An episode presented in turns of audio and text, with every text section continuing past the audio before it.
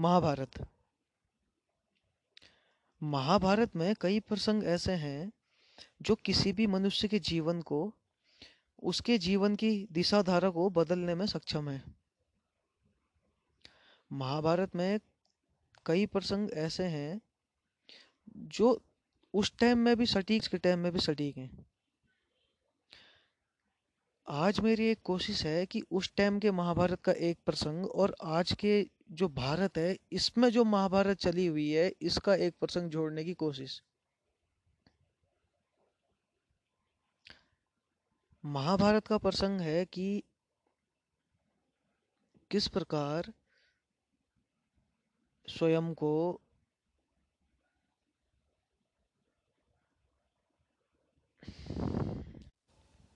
किस प्रकार स्वयं को धर्मराज धर्मराज कहलवाना पसंद करने वाले युधिष्ठिर ने व्यूत के नशे में, जुए के नशे में अपनी सारी संपदा खोने के बाद द्रौपदी को दांव पे लगा दिया। सबसे पहली बात तो ये है कि तुम्हें किसने अधिकार दिया कि एक स्त्री को तुम दांव पे लगाओ? वो तुम्हारी जागीर नहीं है। स्त्री कोई वस्तु नहीं है जिसको आप दांव पे लगा सको। अब दूसरी बात,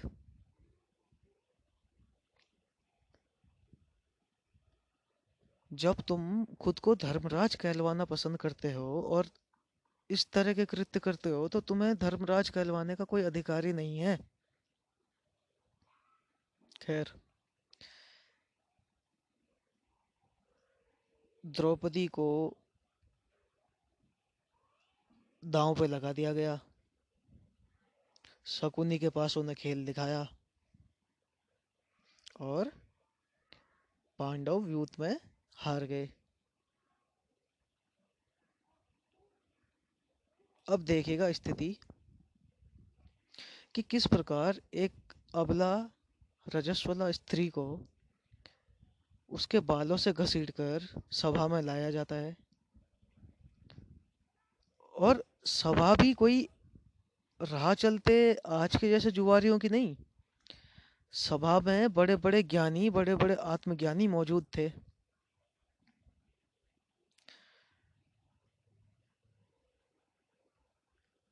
सभा में मौजूद थे पितामह भीष्म, सभा में मौजूद थे कर्ण, सभा में मौजूद थे महाबली भीम, सभा में मौजूद थे धर्मराज युधिष्ठिर, सभा में मौजूद थे अर्जुन।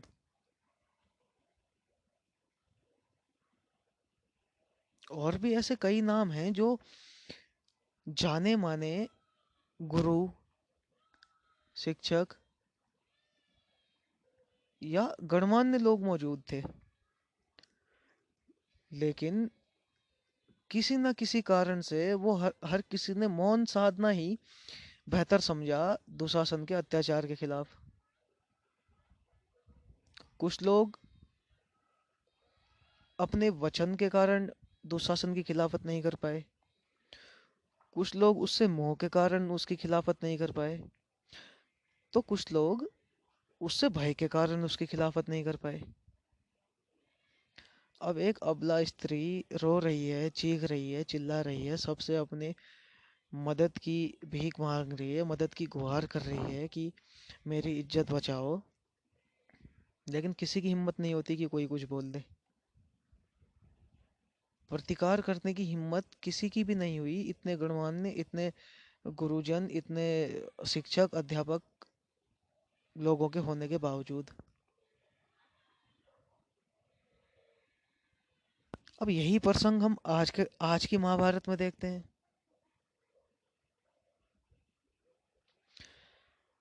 आए दिन किसी न किसी द्रौपदी का चीरहरण भारत के अंदर एक आम बात हो गई है। आए दिन आपको खबरें मिलती रहेंगी कि एक ढाई साल की मासूम बच्ची के साथ बलात्कार, एक पिचासी साल, अस्सी साल, नब्बे साल की बुजुर्ग के साथ बलात्कार।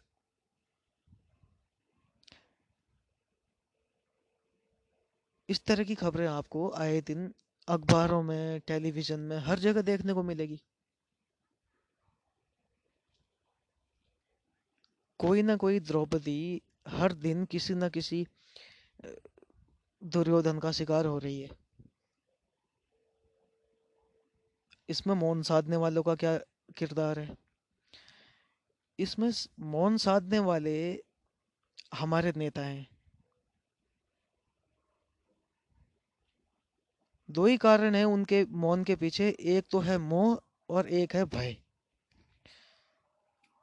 भारत के अंदर मुख्यतः दो ऐसी पार्टी हैं जिनका शासन पूरे भारत में है। कुछ एक राज्यों में कांग्रेस की सरकार है और बहु जो हम कहते हैं बहुमत में बहुत सारे राज्यों में वो भाजपा की सरकार है।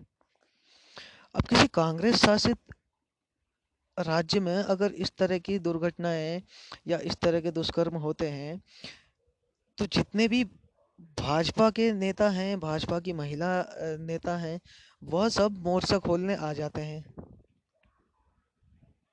और इस दौरान क्या होता है कि जितने भी कांग्रेस के शीर्ष नेता हैं वो चुप्पी साध लेते हैं।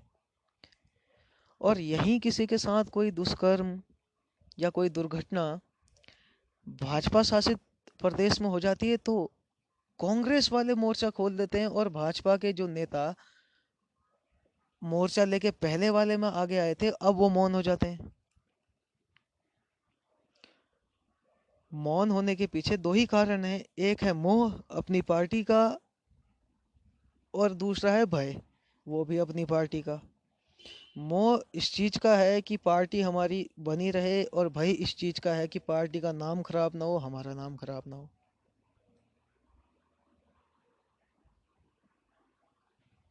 अब आपको महाभारत का अंत तो मालूम होगा कि किस तरह से दुर्योधन का अंत हुआ, किस तरह से गुरु द्रोण का अंत हुआ, किस तरह से पितामह मारे गए, किस तरह से कर्ण का अंत हुआ। आज समय की मांग यह है कि वही महाभारत फिर से दोहराई जाए। एक प्रसंग को जाने अनजाने में एक कोई दुशासन बन के और किसी अबला नारी, अबला द्रौपदी को शोषण करके एक पार्ट कोई निभा रहा है तो दूसरा जो हिस्सा इसका बचता है जिसमें इन सब मौन रहने वालों का और मौन रह के देखने वालों का अंत हुआ, वो हिस्सा अब हमारे जिम्मे है। अगर आप सरकार से बोलते हैं कि इस तरह की अप्रिय घटनाएं क्यों होती हैं तो वो बहुत ही साधारण सा एक कारण बताते हैं कि आजकल संस्कार संस्कारों की कमी हो गई है, परिवारों का माहौल ऐसा है, लोग आजकल इस तरह की गतिविधियां फिल्मों में और इंटरनेट पे ऐसी गतिविधियां देख रहे हैं जिससे ये चीज़ बढ़ती है। लेकिन वो सरकार इस बारे में बिल नहीं बनाएगी, कोई कठोर कानून। कई देशों में इस तरह के कृत्य करने पे सजाए मौत है, लेकिन भारत में ऐसे कानून नहीं है क्योंकि इन्हीं मौन बैठे लोगों के बीच में, इन्हीं पार्टियों के बीच में कई कौरव ऐसे हैं जिन्होंने किसी ना किसी रूप में किसी ना किसी द्रौपदी का चीरहरण कर किया है या करने की कोशिश की है। तो ध्यान देने वाली बात यह है कि अगर ये खुद ही इस तरह का कोई नियम या कठोर कानून बना देते हैं तो आधे से ज्यादा कौरव इनके खुद के समाप्त हो जाएंगे। और फिर वही बात है, ये बंधे हुए हैं मोह से, इनको अपनी पार्टी का नाम ऊंचा चाहिए, जनता से इनको कोई लेना देना नहीं है।